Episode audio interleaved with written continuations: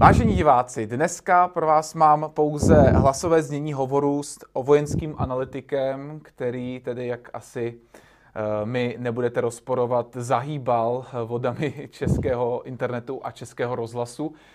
Vojenský analytik Martin Kolery je na drátě. Dobrý večer nebo dobrý den, záleží na tom, kdy budete poslouchat. A dobrý večer panu Kolerovi, protože nahráváme večer. Dobrý večer všem. Pane Koler, vy jste zahýbal tedy těmi vodami českého rozhlasu. Od toho bych se možná odrazil, protože mě to zajímá z toho pohledu, jak vy jste osobně vnímal vlastně tu reakci médií i ostatních novinářů na to, že se vaše osoba a váš hlas objevily na vlnách českého rozhlasu a jakým způsobem na to český rozhlas reagoval? No já, jestli dovolíte, abych začal trošku doširoka. E, za prvé, to není poprvé, co jsem zahýbal českými médii. E, za druhé, myslím, že tady nebudu častým hostem, takže řadu mých názorů si mohou posluchači poslechnout na Svobodném rádiu Beta Kladno anebo na Slobodnom vysílači Mijava v pořadu Kasus Belli. První to jsou víceméně politické komentáře, druhý je spíše vojensko-odborný. No já jsem poprvé zahýbal médii někdy v roce dva tisíce patnáct, pokud se nepletu, nebo čtrnáct, když jsem absolvoval svůj poslední Hyde Park v České televizi, kde jsem smetl s takovým způsobem redaktora, že si z toho lidé dělali legraci a údajně to byl nejúspěšnější Hyde Park v historii. Potom jsem smetl ještě e, redaktorku Tvaruškovou a pak už mě tam přestali zvát a je zákaz mě tam zvát od té doby. E, takže to co, je, to, co teď následovalo, byl vlastně omyl, podle mého názoru, protože v Českém rozhlase také platí zákaz mě zvát. E, ale jak se zdá, tak tam jsou noví lidé a mně se občas stává asi tak jednou za rok, že mě někdo zavolá z České televize, jestli bych tam nechtěl něco přijít říct, ale vždycky říkám a máte to povolené od svých nadřízených a vždycky a posledně to byl nějaký mladík a říkal, no tady není přece žádná cenzura, já jsem říkal fajn, nevidím problém, já tam klidně přijdu, tak zavolejte si nadřízeným, pak se mě ozvete. No a v podstatě se stalo to též, co se stalo kdykoliv za ty poslední leta, že už se neozval. No a já mám ten dojem, že v Českém rozhlase přišli noví lidé.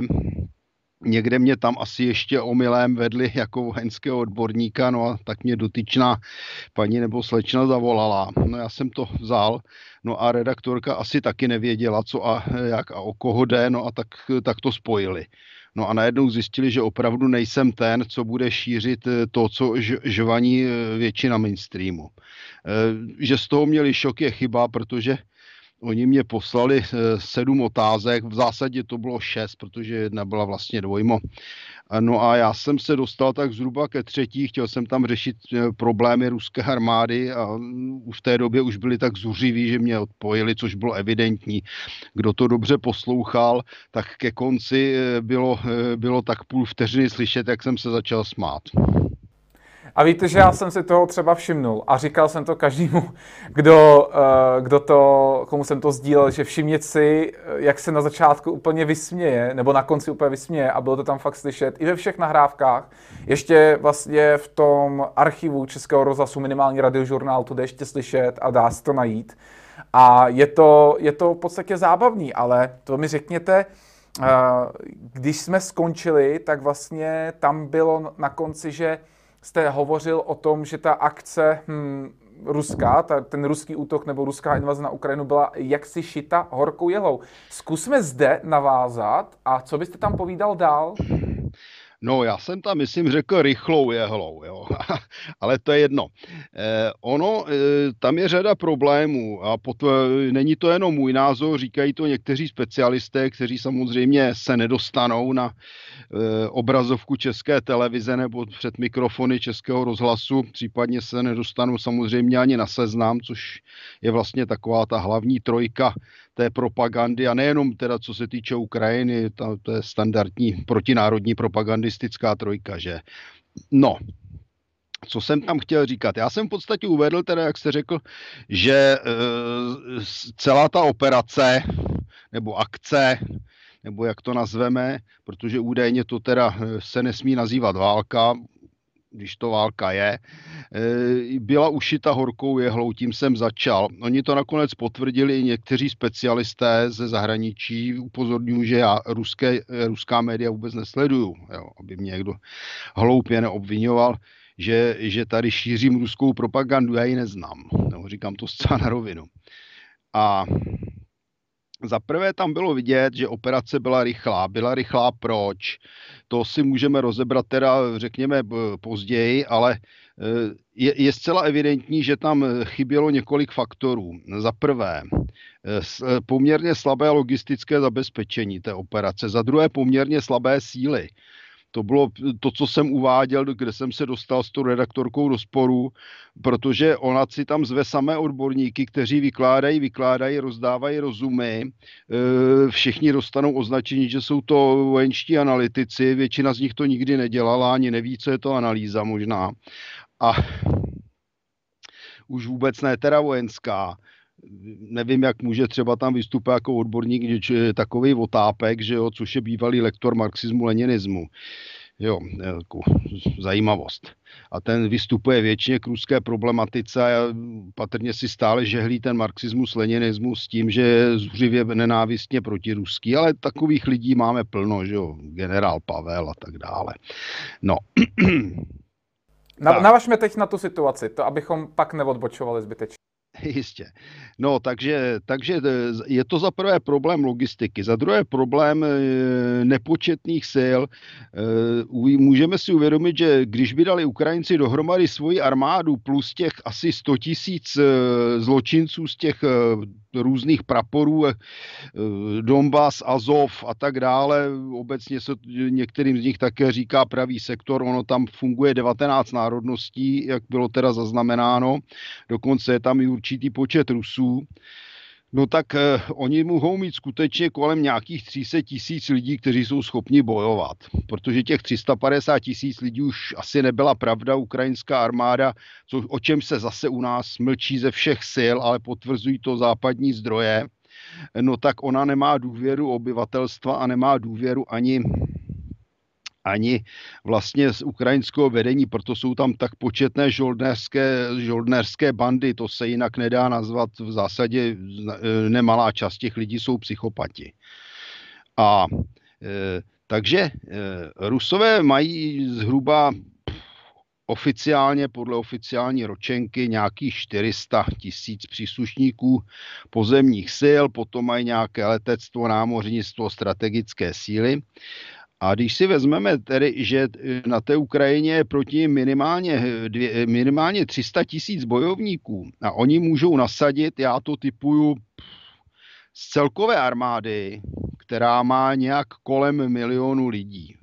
Ale jak říkám, určitě tam nepojedou ponorky na kolečkách, anebo tam nepoběží obsluhy strategických sil, ani, ani piloti z bombardérů a tak dále. Reálně mohlo Rusko nasadit nějakých dvacet, no kdyby dvacet pět procent svojí armády, řekněme teda dvě stě, dvě stě padesát tisíc lidí, ale pozor, těch pěšáků mají jenom čtyři sta tisíc a nevěřím, že by jich tam nasadili víc než sto padesát tisíc. A to z toho důvodu, že musí zaprvé chránit své hranice proti útoku NATO, musí vůbec chránit své hranice a za druhé část, za další část té pěchoty je svým způsobem specializovaná, k tomu se dostaneme. Ale odhad je, že tam na Ukrajině může působit maximálně kolem sto padesát, možná plus minus něco navíc, tisíc vojáků. To je na velikost tohoto státu a na sílu protivníka hrozně málo. Jako bývá podle příruček předpokládán, předpokládán zhruba poměr asi jedna ku třem v případě útoku. Oni měli zjednodušenou situaci tím, že Zelenský vydal rozkaz o znovudobytí Krymu.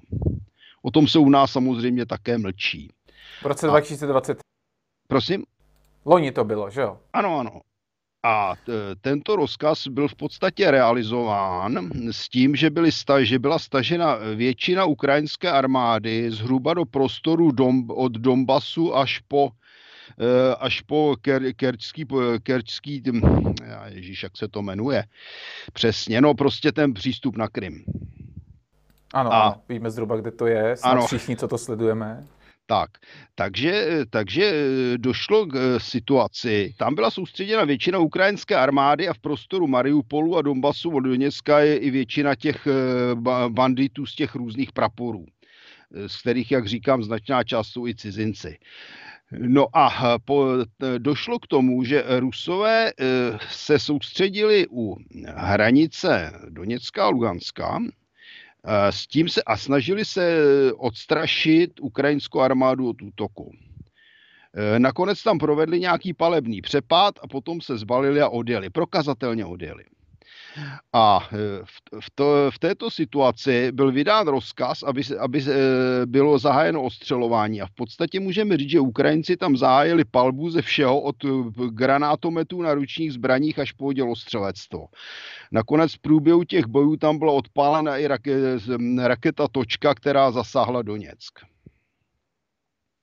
A to vedlo k tomu, že se transport zastavil. Upozorňuji, že mě volal známý z Ruska, který ty transporty viděl a říkal mi, že Rusové se stahují a na Donbase se střílí jak o závod. No a skutečně Rusové se tedy přestali stahovat, vrátili se zpátky a Putin měl zcela evidentně dvě možnosti. Mluvíme teda o Putinovi, ale ono to samozřejmě Putin není žádný vševládný císař, musí se opírat o parlamentní systém, o Dumu.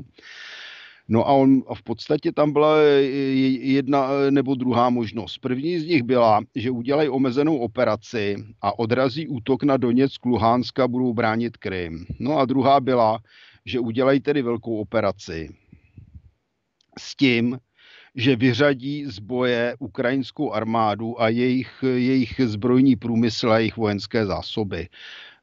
Je, je to možná zvláštní, ale ono to vyjde na stejno. Protože když se podíváme na naše západní spojence, takzvané spojence, značky NATO E U, no tak oni stejně, ať by Putin udělal cokoliv a dokonce i kdyby neudělal vůbec nic, tak budou stejně na něj sypat sankce. Takže logickým, logickým výsledkem bylo rozhodnutí o velké operaci, ne o malé. A ta se víceméně daří, ať se to tvrdí, kdo chce, co chce, ta se víceméně daří, protože zaprvé byly obklíčena hlavní města, do kterých se stáhla ukrajinská armáda. Opět podle západních specialistů z rozvědek a z O S N je většina ukrajinské armády obklíčena v prostoru Doněck, Luhansk a v podstatě a ještě kolem Azova. Další část ukrajinské armády je zalezlá ve městech, to znamená Charkov, Kyjev, Oděsa, potom jsou tam nějaká ještě menší města. Situace směrem dál na západ tu je zbytečné řešit, tam ruská vojska nejsou. Ukrajinská armáda je z velké části nemobilní. Ona má stejné logistické problémy jako Rusové mimochodem. A kromě toho tam dochází k rozpadu, k rozpadu té armády, k dezercím, k útěku. Taková ta tvrzení, že, sami, že Rusové jenom utíkají a že jsou tam neschopní kluci a tak dále, to je nesmysl. Tomu neodpovídají ani informace, co se týče ztrát. Můžeme si se podívat, zase uveřejňuje to O B S E. A podle nich mají Rusové dvojnásobek padlých vojáků, co Ukrajinci zabitých civilistů. Což je odborné pozorování, takže to není ta propaganda, kterou nám tady šíří Česká televize, Český rozhlas a Seznam. Je vidět, že Putin udělal, podle mého názoru, já bych to řešil jinak, já bych to řešil po americku. Putin se rozhodl, že... že bude vést humanistickou válku. To znamená, že Ukrajincům ani nevypnul internet. Natož, aby jim tedy odsekl do měst přísun plynu, přísun vody, přísun elektřiny. On, on ovládá několik elektráren, ale přitom, přitom neomezuje zásobování obyvatelstva. Já mám neblahý dojem, že Rusové tam přišli s tím, že budou uvítáni na celé Ukrajině jako osvoboditele. A to byla podle mého názoru velká chyba. Protože ano, Většina Ukrajinců má plné zuby tamní skorumpované vlády různých banditů, oligarchů, lichvářů a podobně. To, to je nepopiratelný fakt, stačí, když se projdete a zeptáte se u Ukrajinců tady, jak se dívají na, na tu svoji vládu. Já mám tady známé, mají tady známé kamarády, kamarádi mají známé, no a v podstatě nikdo z těch Ukrajinců tam nepůjde bojovat ani náhodou. A v podstatě odpověď je, proč bych se nechal za, zabít za nějakého miliardáře. Takže, takže dochází k tomu, že, že, se, že se ukrajinská armáda rozpadá a za druhé se ji nedaří mobilizovat, kdybychom navázali. To je další problém, protože naprostá většina mobilizovatelných mužů na Ukrajině prchá, pokud může do ciziny nebo se někde skrývá. Ale nicméně je tady faktor, který možná přece jenom ruská strana nezvážila. O, oni jsou samozřejmě vítáni v těch oblastech Doněcka, Luhanska, Krymu. Tam není co dodat. Ale jinde už ta situace není tak ideální, protože tady se objevuje přece jenom takovéto zemské vlastenectví. Stejně jako Rudá armáda bojovala za Stalina, který, který byl vlastně nenáviděn a bojovali za něj partizáni, to znamená civilisti. A Stalin byl nenáviděn a Němci byli dokonce i vítáni chvíli. A to znamená, že přeci jenom část Ukrajinců vnímá ruskou armádu jako agresora. A když ne jako agresora, tak vidí ohrožení. Žádný normální člověk nechce válku. A když teda Rusové tam přijdou, tak je válka. Předtím tam sice bylo zlo, zlé korupce, já nevím co všechno, ale nebyla tam válka, nejde o život, nejde o majetek. Ti lidé se cítí ohroženi. Oni, ono se píše na mainstreamu, jak vyhánějí Rusy, ale oni vyhánějí i Ukrajince. Já bych srovnal ten ruský útok vlastně, když bychom se podívali do historie s Němci. Němci, když postupovali Polskem a, a Ukrajinou, no tak si značkovali čáru postupu zapálenými vesnicemi. Vyhlásili výjimečný stav, když někdo vylezl z domu, tak ho prostě zastřelili. Když někdo se na ně špatně podíval nebo po nich hodil kámen, no tak ho zabili a vypálili celou vesnici. Tohle všechno ruská armáda nedělá. Ona postupuje tak humanisticky, až na mě jde hrůza, protože podle mého názoru humanistická válka se, se vést nedá. A výsledkem je to, že doslova bych řekl, že Rusové za ten humanismus platí krví. Potom, je tu, potom jsou tu technické problémy. Za prvé se opět ukázalo, že vozidla ruských výsadkových vojsk, to znamená výrobní řada bé em dé, je problematická. A to není nic nového. Můžeme si připomenout válku v, v Afghánistánu. Tam byly obrovské problémy s vozidly bé em dé jedna. Oni jsou to, když to rychle přiblížím, vlastně odlehčená bojová vozidla pěchoty. Má to v některých případech vlastně shodnou výzbroj nebo podobnou výzbroj. Ale aby se odlehčila, tak jsou dělána z hliníkových slitin. A ty pancíře méně vydrží a tím, že je to lehčí, tak to má slabší podvozky a ono to, má to i problémy s podvozky. A zdá se, že tenhle problém pronásleduje výsadkovou techniku jak tedy bývalého Sovětského svazu, tak současného Ruska. To je pro, další problém. Další problém je podcenění... E, bezpilotních letounů kategorie Heavy a Super Heavy. To znamená, to jsou bezpilotní letouny zhruba od nějakých čtyři sta až pět set kilogramů, teď si to přesně nepamatuju výše. A to jsou bezpilotní letouny, které jsou schopny nést výzbroj a různé případně jiné vybavení, elektronické prostředky maskování, může to převážet i různé, různý materiál v menší množství, to může zásobovat, může to provádět korekci dělostřelecké palby a tak dále. Ale problém je v tom, že, tento, že to není jenom otázka e, ruská, je to otázka celé Evropské unie, takže abychom neukazovali na Rusy, jak jsou blbí, oni jsou blbí skoro všichni. Kategorie, tuto kategorii vlastně nikdo pořádně nemá v celé Evropě, v západní Evropě nebo v státech NATO E U nakupují izraelské typy většinou. No a jinde se nakupují turecké typy, to hlavně teda Bayraktar, no a Bayraktar není nic jiného než taková slabší kopie izraelských typů společností I A I, z kterých to vychází. Můžeme to říct asi takto. Když bychom vzali bezpilotní letoun neboli dron, jak se říká, I A I, tak je to značko, jako značková obuv. Zatímco to, co vyrábějí Turci, je asi jako obuv od vietnamského trhovce.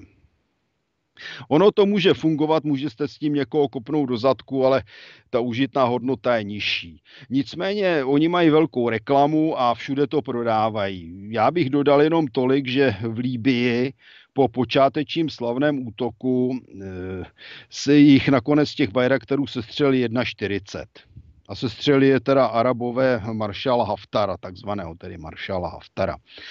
A co se týče Ukrajiny, to je tedy údajně pochází z ruských zdrojů, toto číslo, tak jich tam měli sestřelit dvacet jedna, což je poměrně hodně, takže představa, že ty, že ty Bayraktary jsou úplně skvělé a nepostižitelné, taky není pravdivá. Jestli jich sestřelí dvacet jedna, je skutečně otázka, to, to nevím, jako to jsem dostal zase Přes, přes svoje známé, že toto tvrdí ruské zdroje.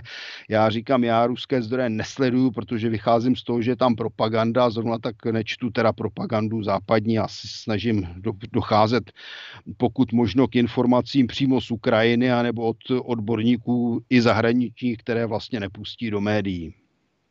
No.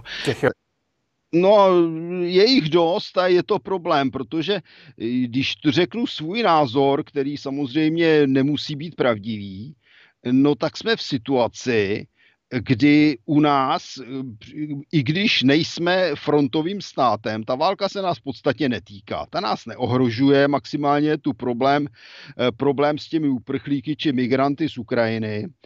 Ale my nejsme stát na bojové linii a u nás by se dalo očekávat, že tady bude objektivní zpravodajství, jak to tam vypadá. No ani náhodou. To, co vidíme u nás, to je naprosto tupá, jednostranná a prolhaná propaganda.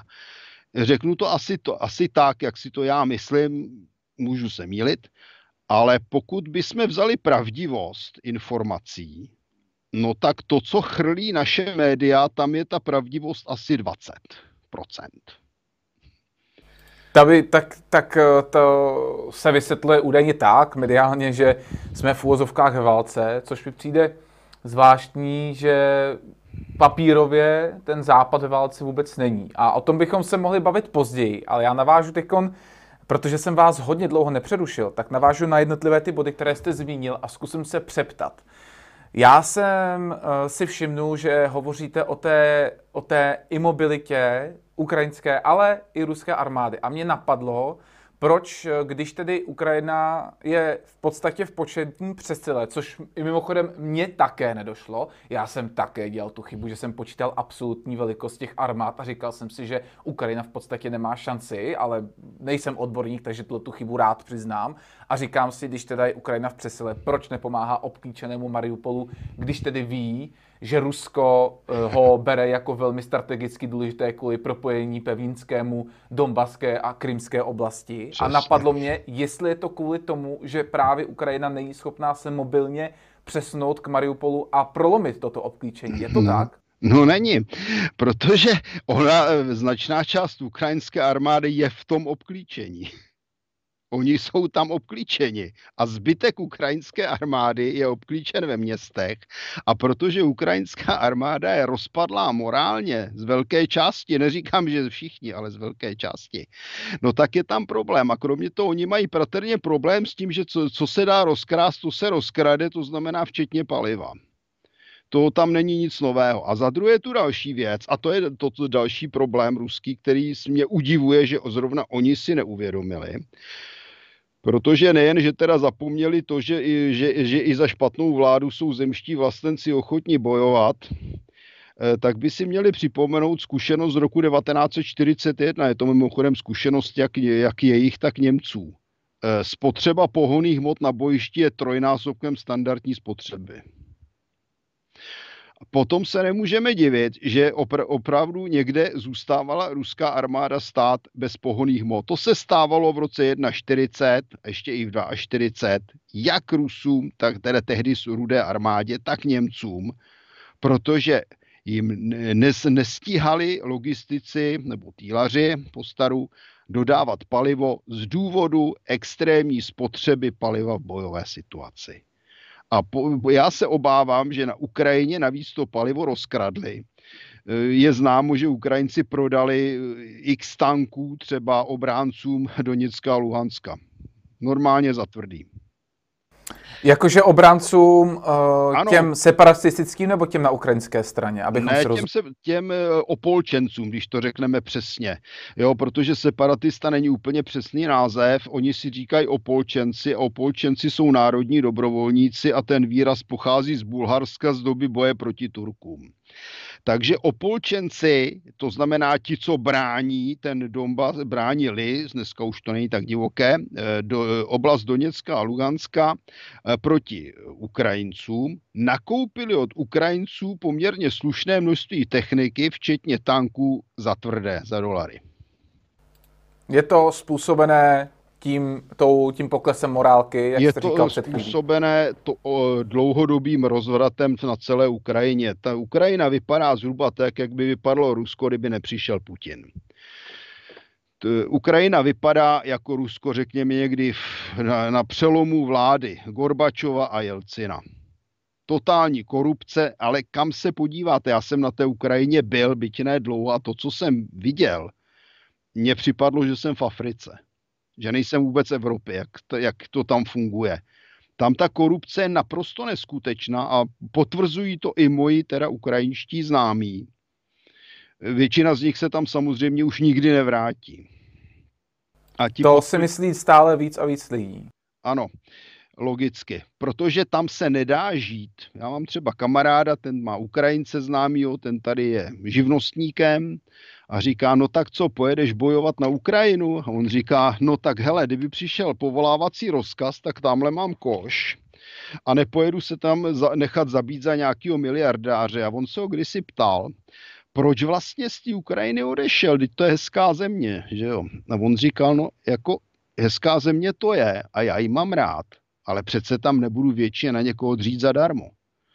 Tam je strašlivá korupce skutečně. Já jsem to zažil na hranicích.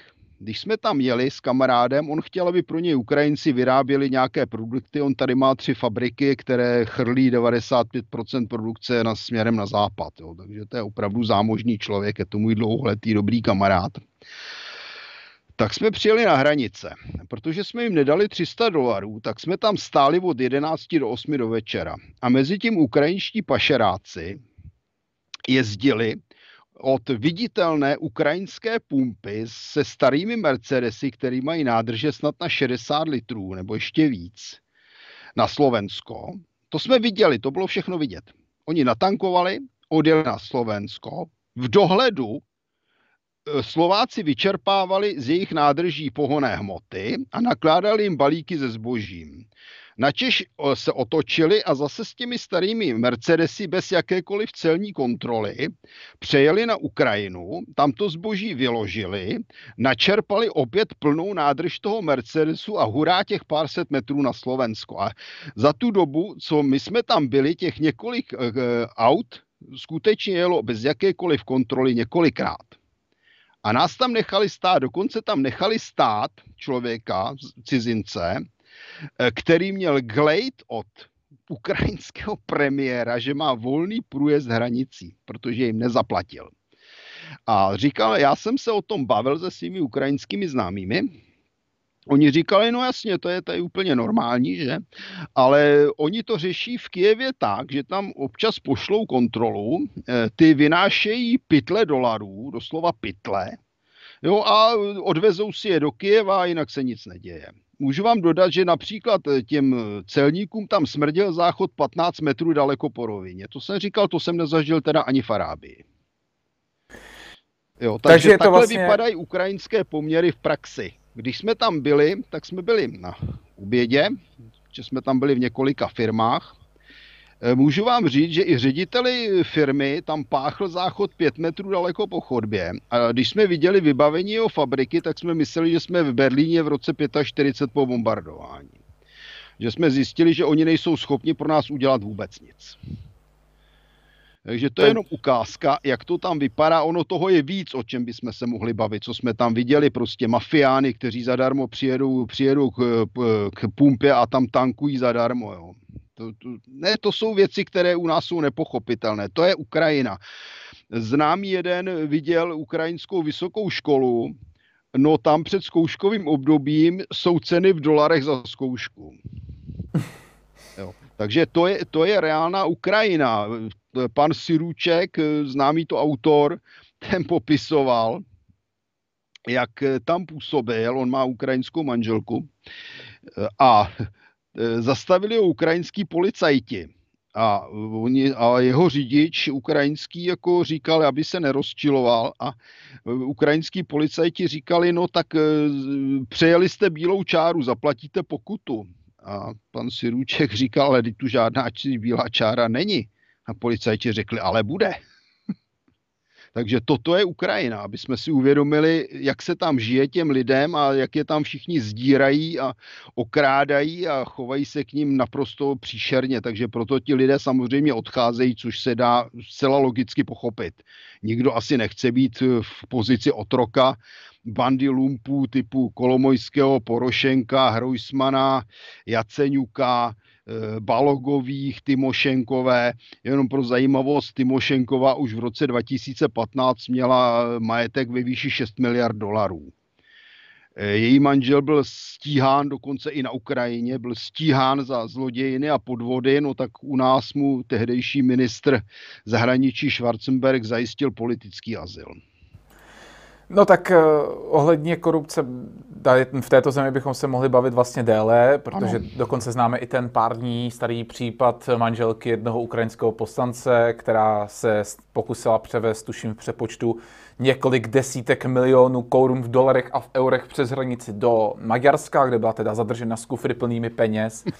Vraťme se tedy ale k válce. Vy jste uh, mezi těmi chybami ruské strany v podstatě e, zmínil i takzvaný ruský humanismus. Na druhou stranu, e, po té, co sledujeme například z Mariupolu, tak tam to úplně humanisticky nevypadá. Vypovídá se o vysokých desítkách procent poškozených budov, ačkoliv nevím, jakým způsobem se tedy počítají poškozené budovy, jestli prostě prasklé okno na jedné budově znamená, že ta budova poškozená a tím pádem můžeme říct, že to je sedmdesát procent, nebo jestli je to tam fakt tak tvrdé, nedá se to vlastně přesně určit, ale zajímalo by mě, kde je ta hranice toho humanismu a kdy už to je nehumanistická válka, a doplním to ještě otázkou, jestli si myslíte, že Rusko může v, této, v tomto konfliktu nasadit takzvanou techniku spalná země, kterou známe například v boji s Čečenci?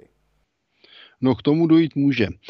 Ale co se týče Mariupolu, no to je totiž atypický prostor.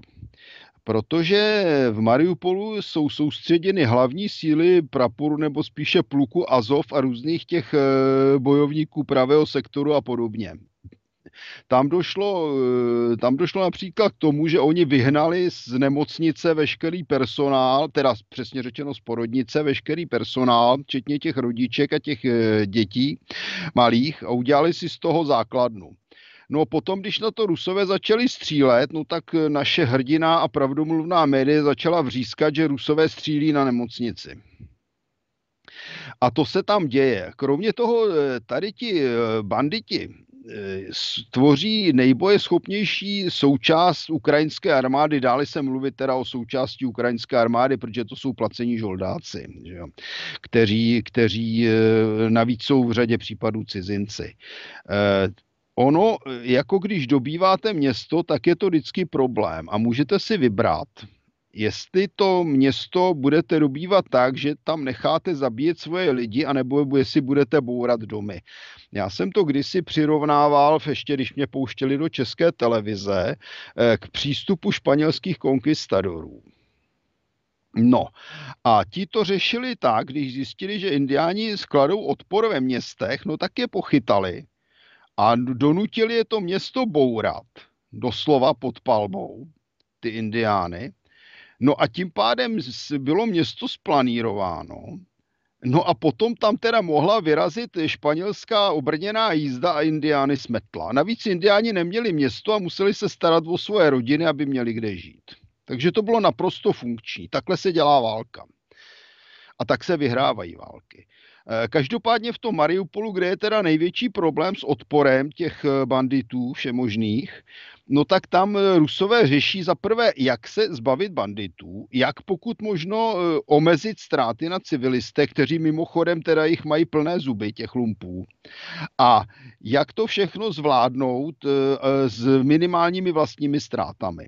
Ale tam to prostě nejde. Jestliže bojujete o městskou aglomeraci, tak tam k ničení domů musí docházet. To, to jinak není možné.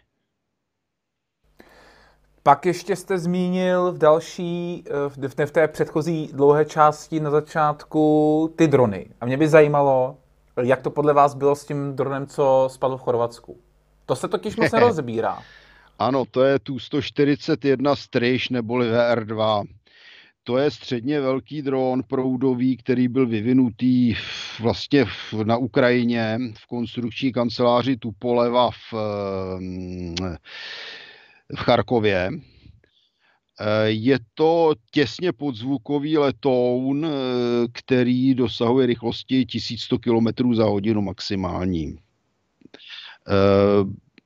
Fungovalo to zhruba tak, že pomocí odhazovacího raketového motoru na pevné palivo to startovalo z takového přívěsu a potom to letělo podle programu, ve kterém byla nastavena jak výška letu, tak směr letu a změny směru letu, a sloužilo to k, buď k rozvědce fotografické, televizní, anebo radiolokační.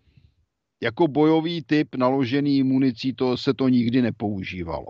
A tak to mělo bombu s rozbuškou údajně. No ano, to jsem se taky někde dočetl.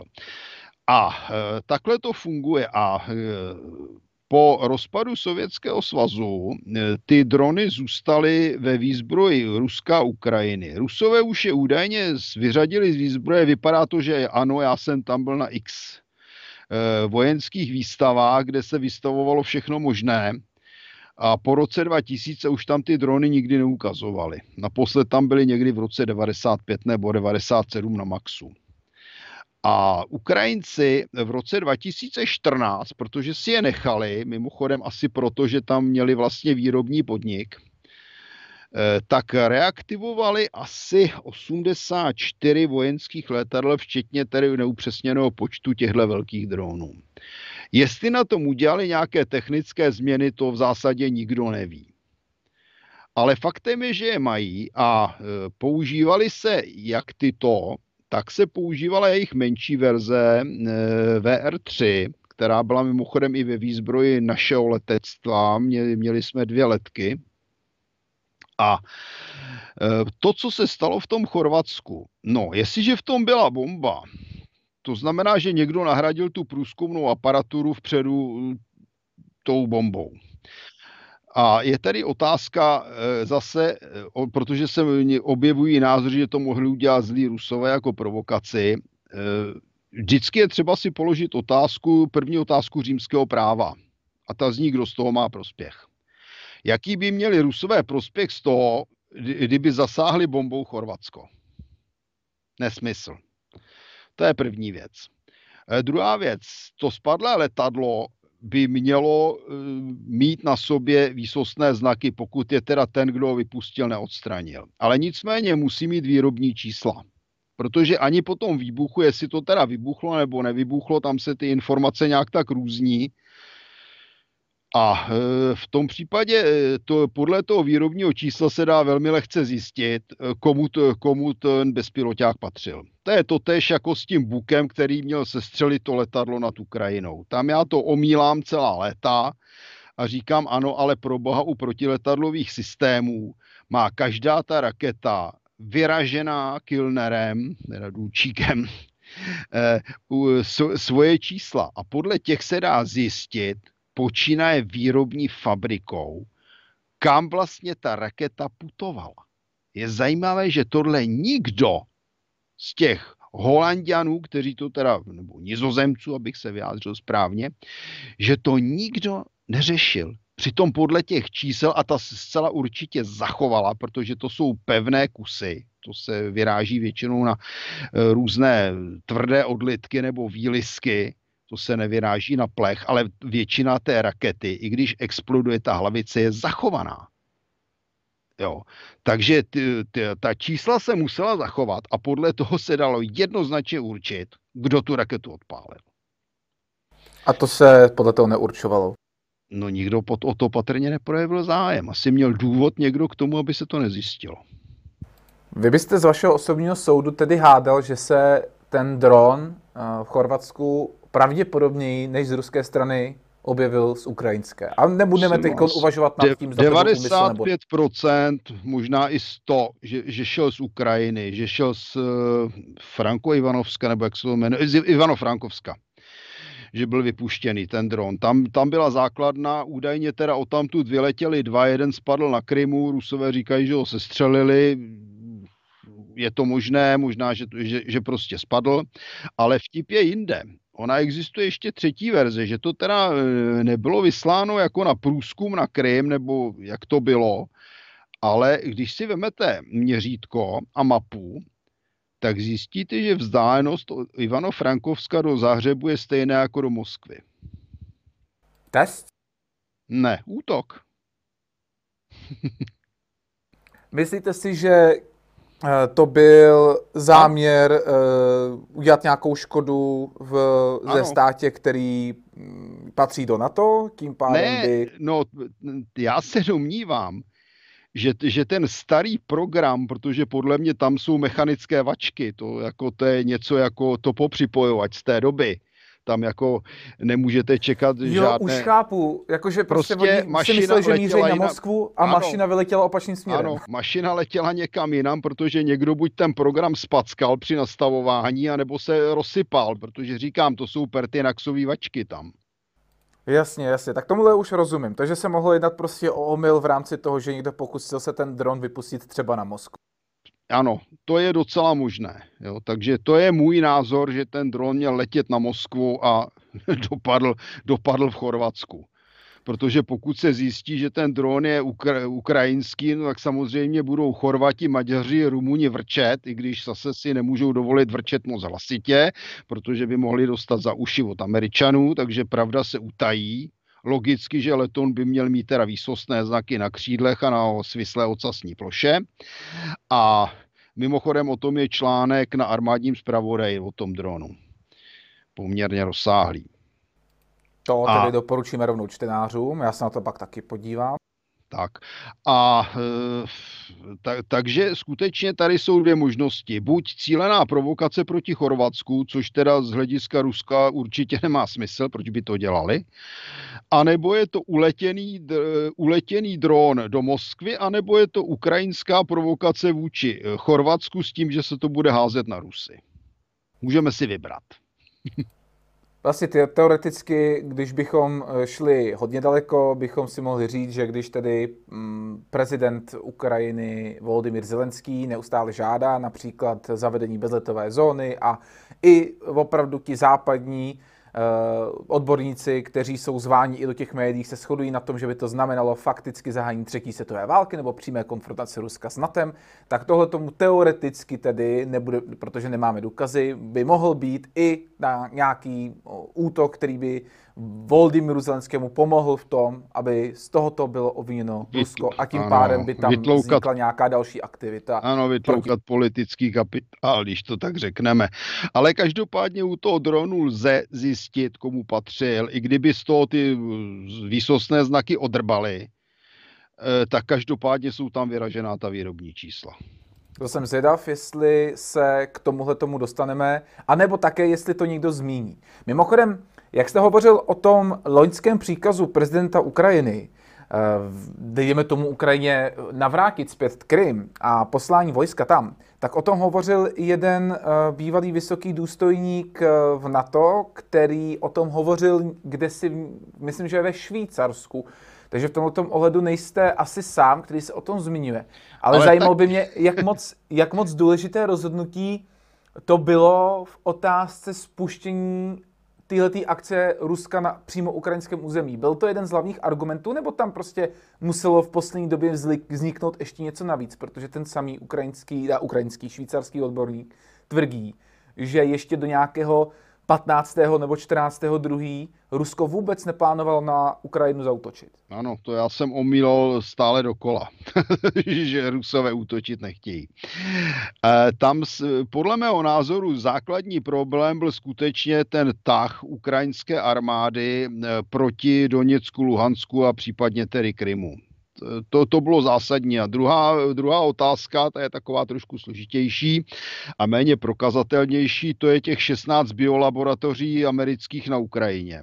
Nakonec Nulandová, někde běhá video, jak Nulandová vykládá v kongresu o tom, že by se teda neměly ty biolaboratoře dostat do ruských rukou. Ano, ano, prezentoval jsem ho dokonce. Citoval z něj hodně i zde.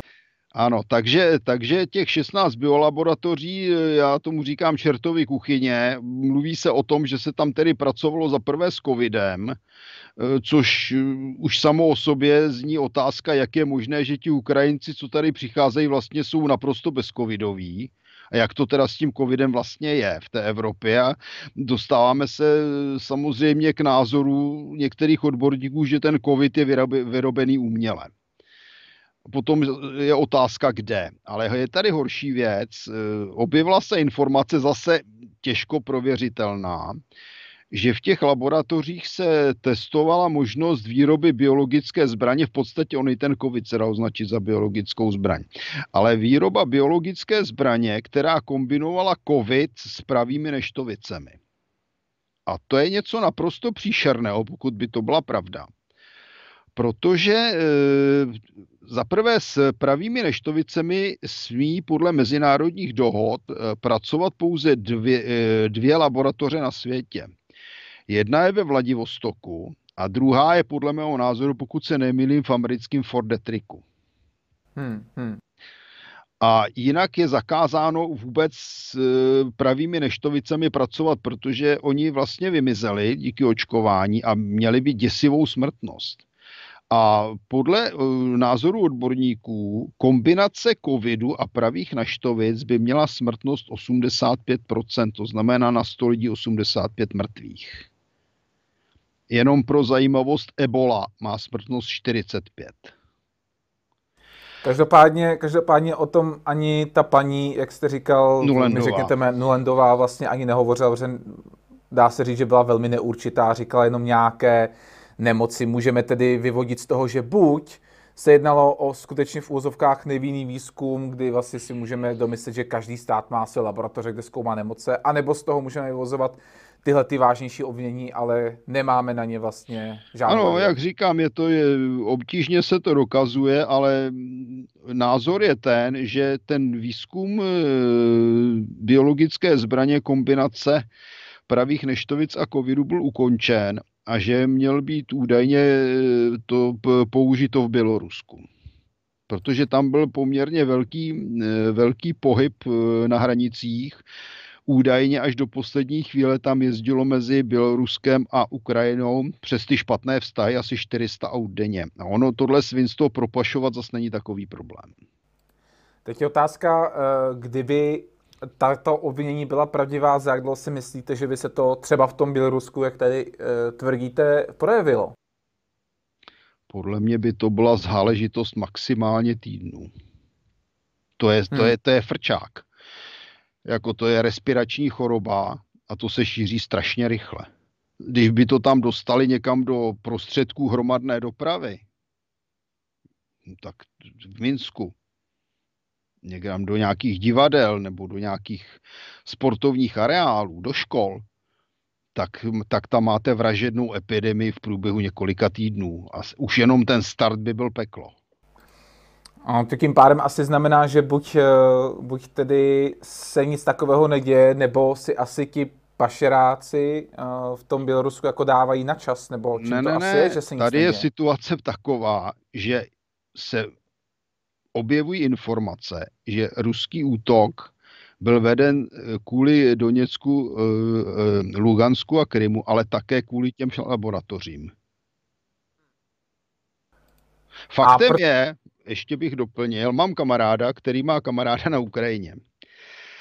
A oni spolu komunikují a ten Čech e, e, sleduje situaci a tak tomu Ukrajinci psali, jako jak to bylo s tím skladištěm, co Rusové zasáhli, co tam vybuchlo. No a ten Ukrajinec mu napsal, že to nebylo žádné skladiště, že to byla, bio, že to byla biolaboratoř. Tak je otázka, jak mu moc věřit, že o tomu jednomu člověku. To jsou ale lidi, kteří se znají. To není žádná televizní propaganda. No, uvidíme, co se z toho ještě vyrobí. Každopádně by mě zajímaly ještě další, když budeme pokračovat, navážeme nebo zkusíme se pohnout dál, ty další dotazy od toho Českého rozhlasu, nebo ty body, kterými chtěl Český rozhlas vás zaměstnat. Co tam měl na vás dál připraveno? No takhle, já je přečtu. Tady bylo další záměry Ruska, bylo první. Druhý, proč stříleli raketami Rusové na Lvov? No tam je to jednoduché. Já jsem na to už ne, taky neodpověděl na ten Lvov, protože mi do toho ještě kafrali, ale te, ve Lvově je za prvé letiště a za druhé je tam opravárenský závod na MiGy dvacet devět. A jak jste určitě zaregistrovali, tak byla tendence přesunout polské a ex-slovenské MiGy dvacet devět na Ukrajinu, aby se s nimi znovu vyzbrojilo ukrajinské letectvo. No a pokud máte tedy letiště, opravárenský závod na ně, no tak je samozřejmě logické, že pro Rusy bylo důležité, aby ten, Ukra- aby ten opravárenský závod a to letiště zasáhli, což udělali. Tak, třetí otázka byla, jak se mění taktika Ruska poté, co neuspěla rychlá válka. No to už jsme tady částečně probírali, doprobereme. Pak byly dvě otázky vlastně Mariupol, s tím jste přišel, tím jste je smáznul. Šestá otázka byla problémy ruské armády, ty jsme probírali, a sedmá otázka byly problémy ukrajinské armády, no ty jsme už částečně taky probírali. Taky, no, taky. Takže jsme to probrali za Český rozhlas. To je vlastně úplně, uh, úplně primární cíl toho, proč jsem se vás pozval, protože mě to zajímá, mě zajímá pohled, který ne všichni v tom rozhlase doposud říkají, protože tam je to, tam je to v podstatě, mi přijde jako, když sedí na fotbale a vy víte, komu fandí. To teda v přirovnání s válkou, kde umírají lidé, je trošičku morbidní, ale budu takhle morbidní, že prostě bylo jasné, komu fandí a komu straní a že to opravdu bylo ještě víc, než kdyby pan Záruba komentoval nějakou rozporuplnou situaci v hokeji. Opravdu mi to takhle přišlo. Takže jsem si chtěl poslechnout celkový ten rozhovor, jak by byl veden, kdybyste tedy měli tu hodinu času, což my víme, že ve speciálu Radiožurnálu nebo Českého rozhlasu plus tam těch maximálně deset minut a víc, víc nej, není, takže tam se stejně dal probrat všechno do detailu. Máme ještě na sebe určitě nějaký čas a mě by zajímalo, jakým způsobem by teďkon mohla která strana vyhrát. Takže začneme útočníků. Jakým způsobem podle vás by mohlo teďkon vyhrát Rusko a co bude Rusko považovat za vítězství? No, to, ano, ten druhý dotaz, to byl základ. Co bude Rusko považovat za vítězství, co chce dosáhnout? Tady se Rusku podsouvá, že chce obsadit celou Ukrajinu. To je nesmysl. Za prvé na to nemá kapacity, aby tam válčilo po celé Ukrajině. A za druhé, proč by to mělo něco takového dělat, když by si zbytečně proti sobě ty Ukrajince popůdili. Takže k tomu určitě nedojde. Já jsem toho názoru, že tam stále platí to, co bylo řečeno. Demilitarizace, denacifikace. Demilitarizaci si podle mého názoru Rusko představuje tak, že donutí ke kapitulaci větší část ukrajinské armády, že zlikviduje ukrajinský vojenský průmysl, který je mimochodem teda docela početný a není až tak špatný technologicky. On je to asi jediný dobře fungující průmysl na Ukrajině, tedy v rámci exportních možností samozřejmě. No a co se týče té denacifikace, tak to znamená rozehnat tu bandu, co tam vládne, udělat tam nějaké rozumné svobodné volby, vyřešit vztahy k Rusku a zlikvidovat modly typu Bandery, Sucheviče a podobné, protože to jsou docela obyčejní zločinci a vlastně jejich oslavování je hrubou urážkou všech, kteří bojovali proti fašismu a nacismu za druhé světové války. Ostatně to byl jeden z důvodů, proč vlastně došlo k tendenci těch východních částí Ukrajiny k odtržení, protože prezident Juščenko udělal ze Sucheviče hrdinu, Banderovi nechal postavit pomník a všeobecně se tam adorovali různé nacistické, fašistické symboly a podobně.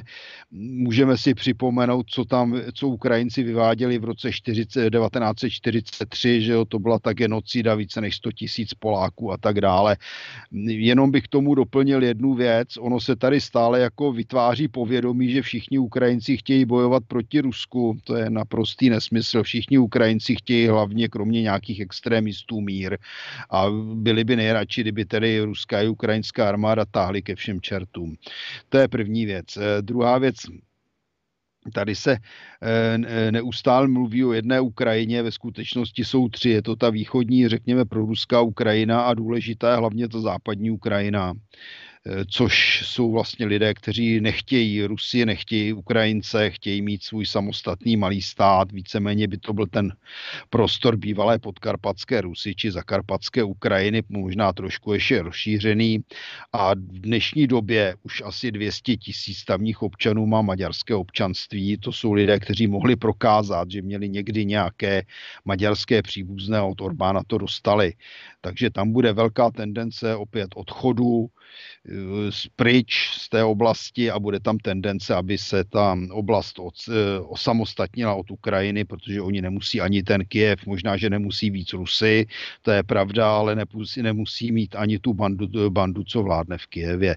Takže Ukrajina je svým způsobem na rozpad a pokud k tomu dojde, no, tak může nastat situace, že vlastně východ zůstane u Ruska, kus západu se osamostatní a zůstane takový ten středový skanzen, který bude připomínat Afriku. To mě zajímá, jestli ti Ukrajinci nebo ta ruská strana má nějaké přesnější informace o tom, kolik zhruba tak Ukrajinců souhlasí například s některými vyloženě ultranacionalistickými, ale možná i neonacistickými myšlenkami, protože vlastně čistě teoreticky v České republice jich taky několik najdete a pak si může někdo, že jo, v úvozovkách jako vymyslet a říct, no jo, tam máte nácky, tak denacifikujeme vás a pak se budeme ptát, jak daleko to necháme zajít a jestli je to důvod pro to třeba na nás zautočit. Já teď se jako velice teoretizuju. Ale pokud někdo říká, že chce uh, útokem na sousední stát prokázat nebo zařídit jeho denacifikaci, tak zda to není pak jenom taková teoretická otázka, hraní se se slovíčky, chytání někoho za nějaké myšlenky, nebo třeba prosazování, že nějaká malinká skupinka opravdových extremistů je daleko větší ve skutečnosti a zveličování toho problému. To je otázka vývoje za posledních třicet a více let. Kdybychom se tady měli zabývat Banderou a jeho zločiny, které se zakrývají a utajují, Suchevičem a dalšími, tak tady máme zase dalšího půl, půl hodiny až hodinu, co dělat. Ale problém je v tom, že zaprvé, když Němci táhli z Ukrajiny a s nima prchali teda ti různí zločinci, já bych ještě připomněl, nevím, jestli jsem to už neříkal, za druhé světové války v Rudé armádě sloužilo čtyři a půl milionu Ukrajinců, já nevím, několik set jich dostalo i zlatou hvězdu hrdiny Sovětského svazu. Bojovali tam desetitisíce partizánů na straně Sovětského svazu a těch různých zločinců a zrádců z divize S S Galicien, z dozorců z koncentračních táborů a různých banditů, těch bylo nasčítáno jak maximálně asi dvě stě tisíc. Hmm. Z těch, pokud nebyli pobiti a, a zajati, tak část tam zůstala, vedla tam partizánskou válku v lesích, poslední ženská se vzdala v roce devatenáct set šedesát jedna. A co se týče těch, co uprchli, tak ti se většinou s americkou pomocí dostali do Kanady a vytvořili si tam takovou vlastně skutečně fašistickou, nacistickou komunitu. Bandera sám, jak známo, žil v Německu, protože Spojené státy došly k názoru, že se vlastně ty organizace různé, obecně je můžeme nazvat banderovské, ono jich bylo, ono jich bylo několik, ale že se jim hodí k diverzím proti, proti Varšavské smlouvě a Sovětskému svazu, a tak to skutečně fungovaly. Hmm. Proto taky nakonec Sovětský svaz tam poslal agenta, který Banderu zlikvidoval v Německu. A tudíž dneska se nám objevuje snaha tvrdit, že Bandera nic neprovedl, že nikoho nezavraždil, že to není pravda a tak dále. Já bych doplnil jednu věc. Když bychom se na to podívali stejnou optikou, no tak Hitler také nikoho nezavraždil. Slepičář a okultista Himmler, ten se málem sesypal, když se byl podívat na vraždění Židů. A ani Heydrich snad nikoho osobně nezabil a určitě z toho nevyplývá, že to jsou prima kluci, protože zabíjeli ti, kteří vlastně prosazovali jejich zločinné ideologie, a to jsou přesně ti banderovci, co, co zabíjeli vojáky. Jak tedy Rudé armády, tak polské armády, případně pokud se tam vyskytly jiné, jiná armáda spojenecká. Dělali tam etnické čistky proti Polákům, etnické čistky proti Rusům a nakonec tam vyvraždili i nějaké Čechy, těch teda naštěstí nebylo moc. Jo, takže ono jako taková ta tendence vyviňovat válečné zločince, ta je vlastně postavená na německém revanšismu, který nám vykvetl vlastně po sloučení Německa. To vidíme všude, stačí se podívat na naší tvorbu, kterou prezentují naše, naše média, no tak to je samý boj za to, že vlastně ty Němci nebyli tak špatný a ty sudeťáci vlastně chudáci nic neudělali a všechno způsobili ti zlí Češi a tak dále. Takže na to si musíme dát velký pozor a to též vlastně vidíme i na té Ukrajině. Tady se zastavím na chviličku a připomenu posluchačům tu onu známou kauzu, kdy Česká televize vydala reportáž o té práskačce v Lidicích a její vlastně dcera a její potomci se proti tomu bránili a Česká televize ji vlastně obviňovala na základě jediného svědka, o kterém pak navíc bylo známo, nebo znám, o který navíc je sám podezříván z toho, že s Němci spolupracoval. Takže takhle to asi v těch médiích u nás funguje dlouhodobě, ten boj za to, že vlastně ten odsun je skoro až víc připomínán, než vlastně ta zvěrstva, co byla páchána německou stranou na Československu. Ano, my jsme Posled... se dostali tak daleko, že vlastně řadu věcí úplně zamlčujeme. Když se podíváme na práce britských historiků, tak bychom žasli, jaká zvěrstva se děla, se děla v Sudetech. Tam popisují, jak příslušníci divize Großdeutschland tam dev, devětkrát znásilnili nějakou českou dívčinu a přitom zavraždili její otce. To se, v, to se samozřejmě u sudeťáků nikde nedozvíte. Někteří by to nazvali fake, ale bohužel to napsal renomovaný britský historik. Jo. Takže taková byla realita, že tady šest let terorizovali lidi, vyháněli je z, z jejich prostorů, vykrádali tady české firmy, zlikvidovali většinu českých Židů a i řadu českých občanů nežidovského původu a tak dále. O tom se mlčí, ale jenom ti chudáci. Na druhé straně je třeba říct, že všichni sudeční Němci nebyli zločinci, ale bohužel těch nezločinců bylo strašně málo. To bylo řádově tisíce lidí a ti také odsunuti nebyli. Bych připomněl, ty, ty odsunuti nebyli a většina z nich nakonec, teda je třeba říct, protože se s nimi nezacházelo úplně ideálně, tak nelíbilo se jim tady, tak odešli do tehdejšího východního Německa. Ale není pravda, že byli vyhnáni všichni Němci, ne. Ti, co prokázali, že byli proti nacismu a že se nedopouštěli zločinům proti českému, potažmo slovenskému národu, tak ti tady mohli normálně zůstat. A zůstali tu i někteří, u kterých to nebylo tak úplně jasné. Hm. Mimochodem, malinko jsme odbočili. Vy jste hovořil tedy, že cíle ruské strany jsou ta demilitarizace a denacifikace, což je tedy dokonce to, co oficiálně prohlásil Vladimír Putin, prezident Ruské federace. Co se týče toho vojenského hlediska, patří mezi ty strategické cíle, které třeba nemusí být primární, i právě to obsazení toho jihu a pevninského propojení Krymu se zbytkem těch republik, které se patrně odtrhnou, protože o tom hovoří vlastně i ti západní lidé, například dokonce i Karel Schwarzenberg se vyjádřil v tom smyslu, ačkoliv tedy on není odborník, že stejně Ukrajina patrně přijde o Doněcko, Luhansko a o Krym uh, definitivně.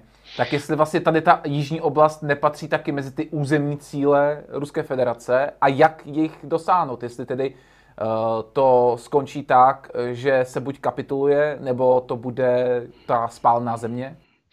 To je velká otázka. Každopádně oni v podstatě chtějí vytvořit buď švýcarský kantonální systém, který by vytvořil vysokou úroveň nezávislosti těch, řekněme, rusofonních oblastí na centrální vládě v Kyjevě, anebo teda tyto oblasti osamostatnit a vytvořit z nich, já nevím, jak to pak nazvou, že jo? A pokud půjdou ještě dál směrem na západ, mohli by obsadit Oděsu. Protože to jsou všechno oblasti, kde je velký, velké procento lidí, kteří nemají dobrý vztah k Ukrajině a mají dobrý vztah k Rusku. No ono to není nic divného, protože na té Ukrajině nezažili nic, nic dobrého. A navíc si musím uvědomit jedno. Ať ta válka dopadne dobře nebo špatně, tak tam bude ještě hůř, než bylo. To je první věc. A druhá věc. Ukrajinské, ukrajinští politici skorumpovaní nakoupili v cizině obrovské množství zbraní, samozřejmě většinou na dluh, a ten se bude muset zaplatit. Už teď Ukrajinci platí speciální válečné daně. Taky důvod, proč utíkají jeden. A ti, co odejdou z Ukrajiny, ať už to bude tím, že se vytvoří nějaké oblasti, které získají samostatnost, nebo se připojí k Rusku, no tak ti to platit nebudou. Takže, je... takže finanční motivace vlastně. No, ekonomická, řekněme. Okay, eko... No a potom je tady další věc a to je otázka zničení toho zbrojařského průmyslu. Jak jsem říkal, on je poměrně početný. Třeba v tom Charkově, tam je řada technik, nebo oni tomu říkají dneska Charkiv. Řada fabrik, které jsou docela dobré a jestliže ty fabriky zůstanou na Ukrajině, no ty lidi přijdou o práci, protože to bude zničené a už to nikdo nedá dohromady. Taky proč? Proč by si přece naši západní bratři vyráběli konkurenci daleko lepší vozy tam hotové zbraně, že? Na tu Ukrajinu, nejlépe na dluh. No takže ti jsou vyřízení, takže pokud by se Charkov dostal pod Rusko, no tak Rusové jsou podle mě schopni jim tu práci zajistit, Ukrajina ne.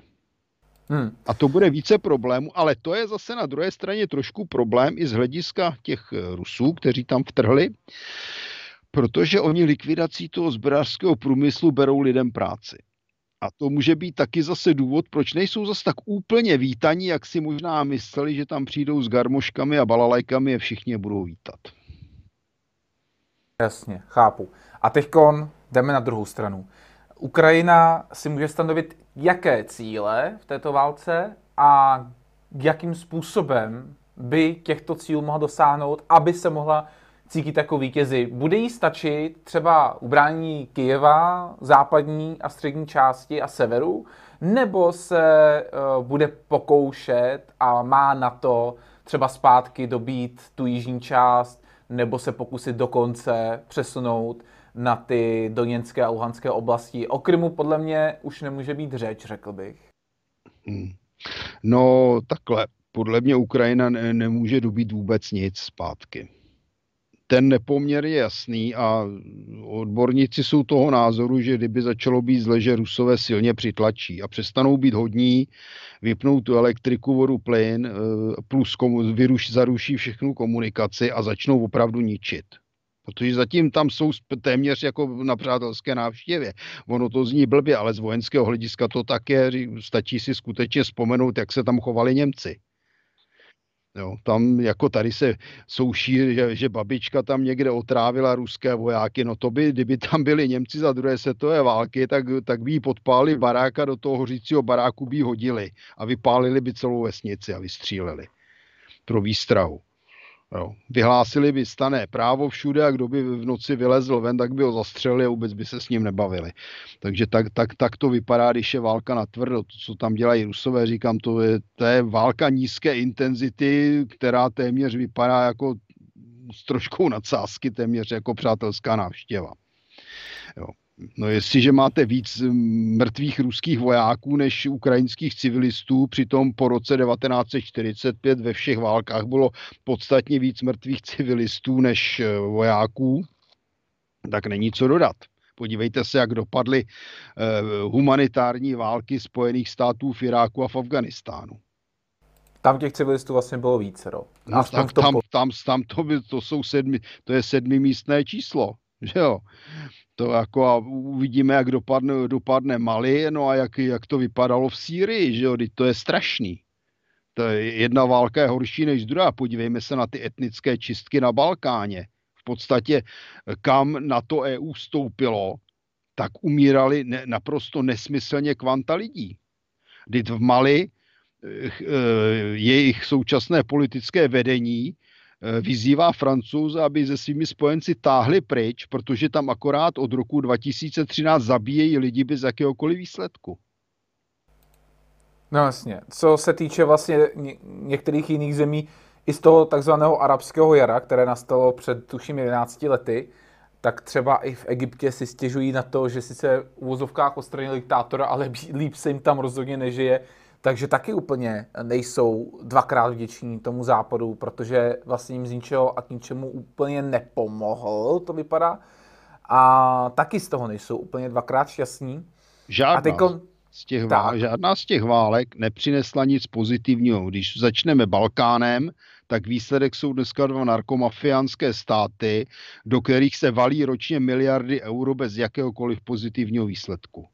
A odtamtud se valí drogy. Takže jasně, jaký jasně. Výsledek? Irák, Afganistán, katastrofa. Tam se válčilo dvacet let a výsledek veškerý žádný a v Iráku nakonec vznikl islámský stát. Sýrie, další katastrofa. Libye, další katastrofa. Mali, další katastrofa. Tak kde jsou nějaké pozitivní výsledky? To je samá humanita, samá pravda láska, když to řeknu s troškou nadsázky. A výsledek jsou hromady mrtvých a naštvaný lidi. A teď mi řekněte, jakým způsobem, nebo co může vlastně ukrajinská strana ze svého pohledu vůbec považovat za vítězství a jestli ho lze dosáhnout? Zkusíme se ještě dostat k tomu jádru té otázky. No, tak jako ukrajinská strana těžko může zvítězit, jestliže má armádu obklíčenou na jihu, část a další části ve městech. To, co tam někde pobíhá, dělá tam nějaké šarapaty. Když bychom to tak řekli po Slovensku, to není rozhodující faktor. Oni by samozřejmě teoreticky, protože těch ruských vojáků tam je relativně málo, mohli z těch měst prorazit. Pokud teda ještě mají techniku, pokud mají munici, pokud mají pohonné hmoty a pokud mají hlavně vojáky, kteří budou ochotní bojovat.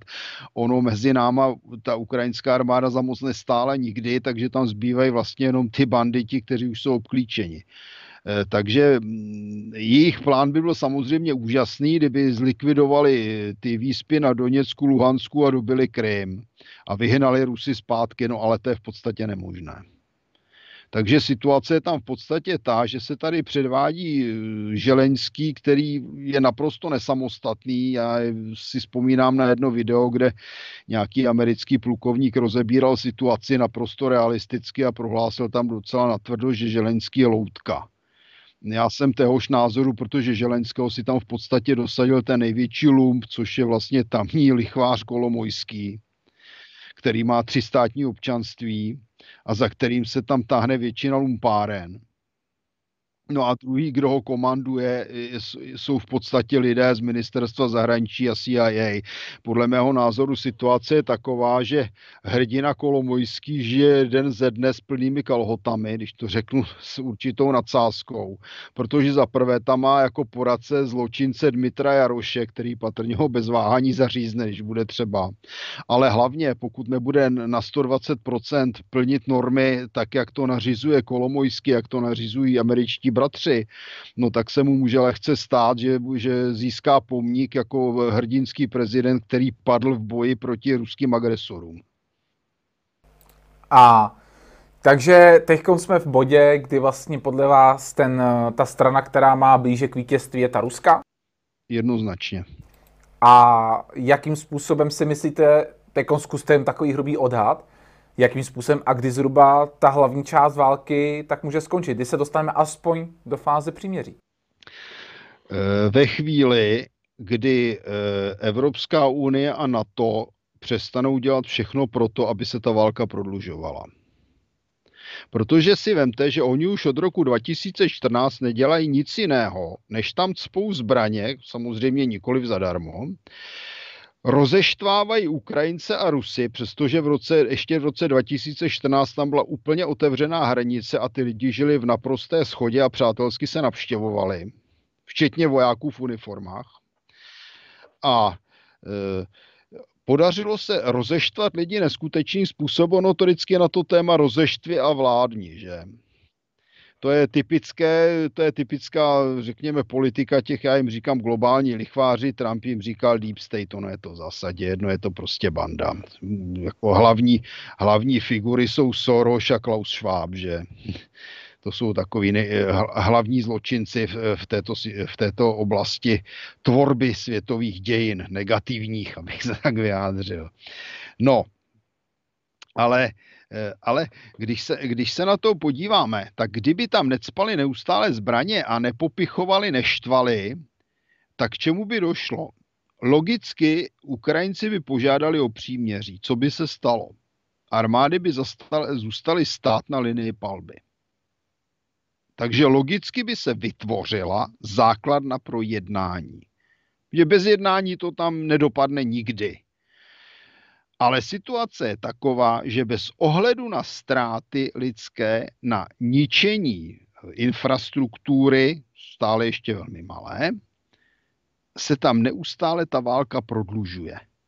Naprosto nesmyslně nemůže dojít k ničemu jinému v té válce nakonec, že ti Rusové by skutečně mohli zabrat půl Ukrajiny a uzavřeli by, by ty kohoutky a Ukrajinci by byli úplně vyřízení. K tomu může no prosto logicky dojít.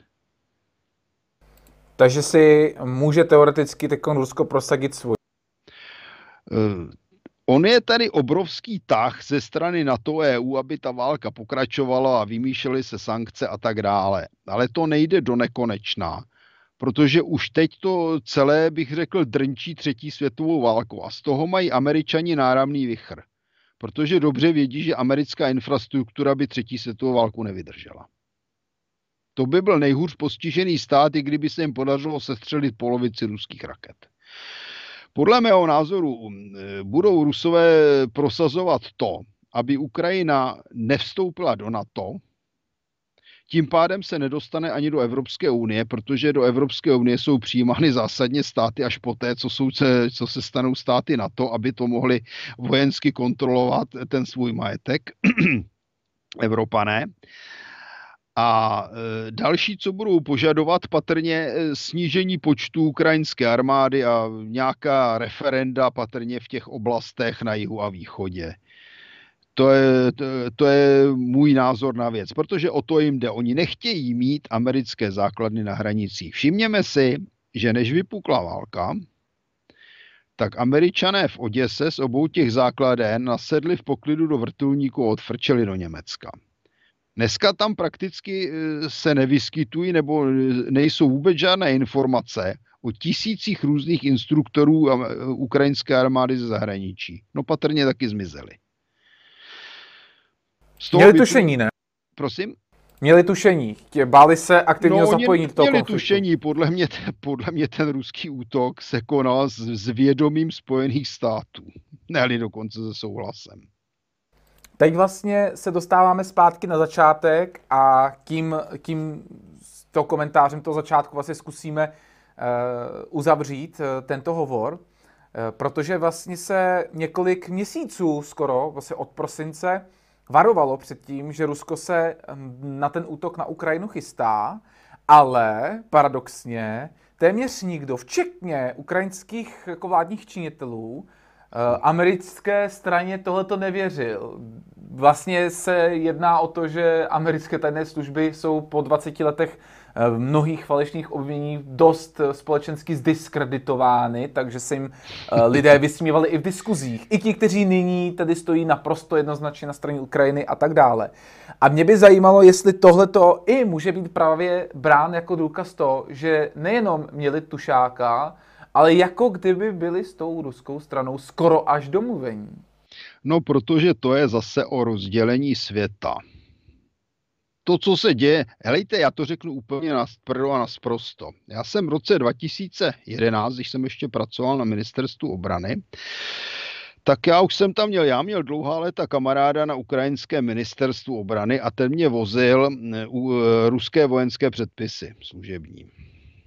A já jsem na základě toho, protože zase mám známé na některých speciálních pracovištích a tam by některé věci potřebovaly, tak jsem navrhoval, aby se rozšířily nebo spíš nastartovaly kontakty na Ukrajinu, na ministerstvo obrany. A s, s nimi se spolupracovalo, protože z toho se mohlo řada věcí vytěžit. Naprostý nezájem ze strany našeho ministerstva obrany nějací špinaví Ukrajinci vůbec nezajímali, když to řeknu úplně natvrdo. A jestli si kdokoliv myslí, že, něk, že někoho zajímají Ukrajinci, tak se náramně plete. Já jsem toto říkal už svým známým v Kyjevě v roce dva tisíce patnáct, možná už dva tisíce čtrnáct, protože oni, oni byli celý nadšení, jak teďko vstoupí do Evropské unie a vstoupí do NATO, jak si tam z nich všichni sednou na zadek. No a já jsem říkal, jako přestaňte blbnout, my víme, jak vypadá Evropská unie, proto jste zajímaví akorát jako levné pracovní síly, aby vás mohli okrást, zotročit a potom z vás udělat kanonen futra, poslat vás do války s Ruskem a pak se na vás vykašlou. A přesně to se stalo. Jo. A představa, že někoho zajímají Ukrajinci, zlatý oči, nikoho nezajímají, všem jsou naprosto ukradený a budou bojovat klidně do posledního živého Ukrajince. A mnoho Ukrajinci to vesměs vědí, proto branci prchají, aby nemuseli do armády, prchají do ciziny. Na hranicích se platilo nejdřív pět set euro, teď už se platí přes pět tisíc euro za průchod. Po Ukrajině prchají chlapi, aby je nechytila policie a vojenská policie a nenahnala do armády. A tady odsať, tady se žvanilo o tom, kolik jich tam jede, nakonec tam nevodil nikdo, reálně, nebo skoro nikdo, kromě několika největších hlupáků. A Ukrajinci sice jeli na Ukrajinu, ano, ale tam naložili rodiny a kamarády a hurá s nima zpátky. Jo, s, tím, s tím možná nepočítal ani Putin, takže on jim vlastně umožnil obrovskou migraci a za to by mu měli být velmi vděční a možná dokonce i jsou. Tak pane, pane Kollere, já vám děkuji za váš čas. A zase třeba někdy naslyšnou či naviděnou. Bylo mi ctí, jako vždy, když mě někdo poslouchá a nechá mě mluvit. S chutí jsem si zarozvracel. Takhle, připomeňme si, že jak Jan Hus, tak prezident Masaryk vždycky mluvili o pravdě. A pokud nebudeme žít v té pravdě, tak dopadneme špatně. A když vidím, co se děje v našich médiích a mezi našimi politiky, tak to je opravdu od té pravdy daleko. Dobrou noc. Dobrou noc.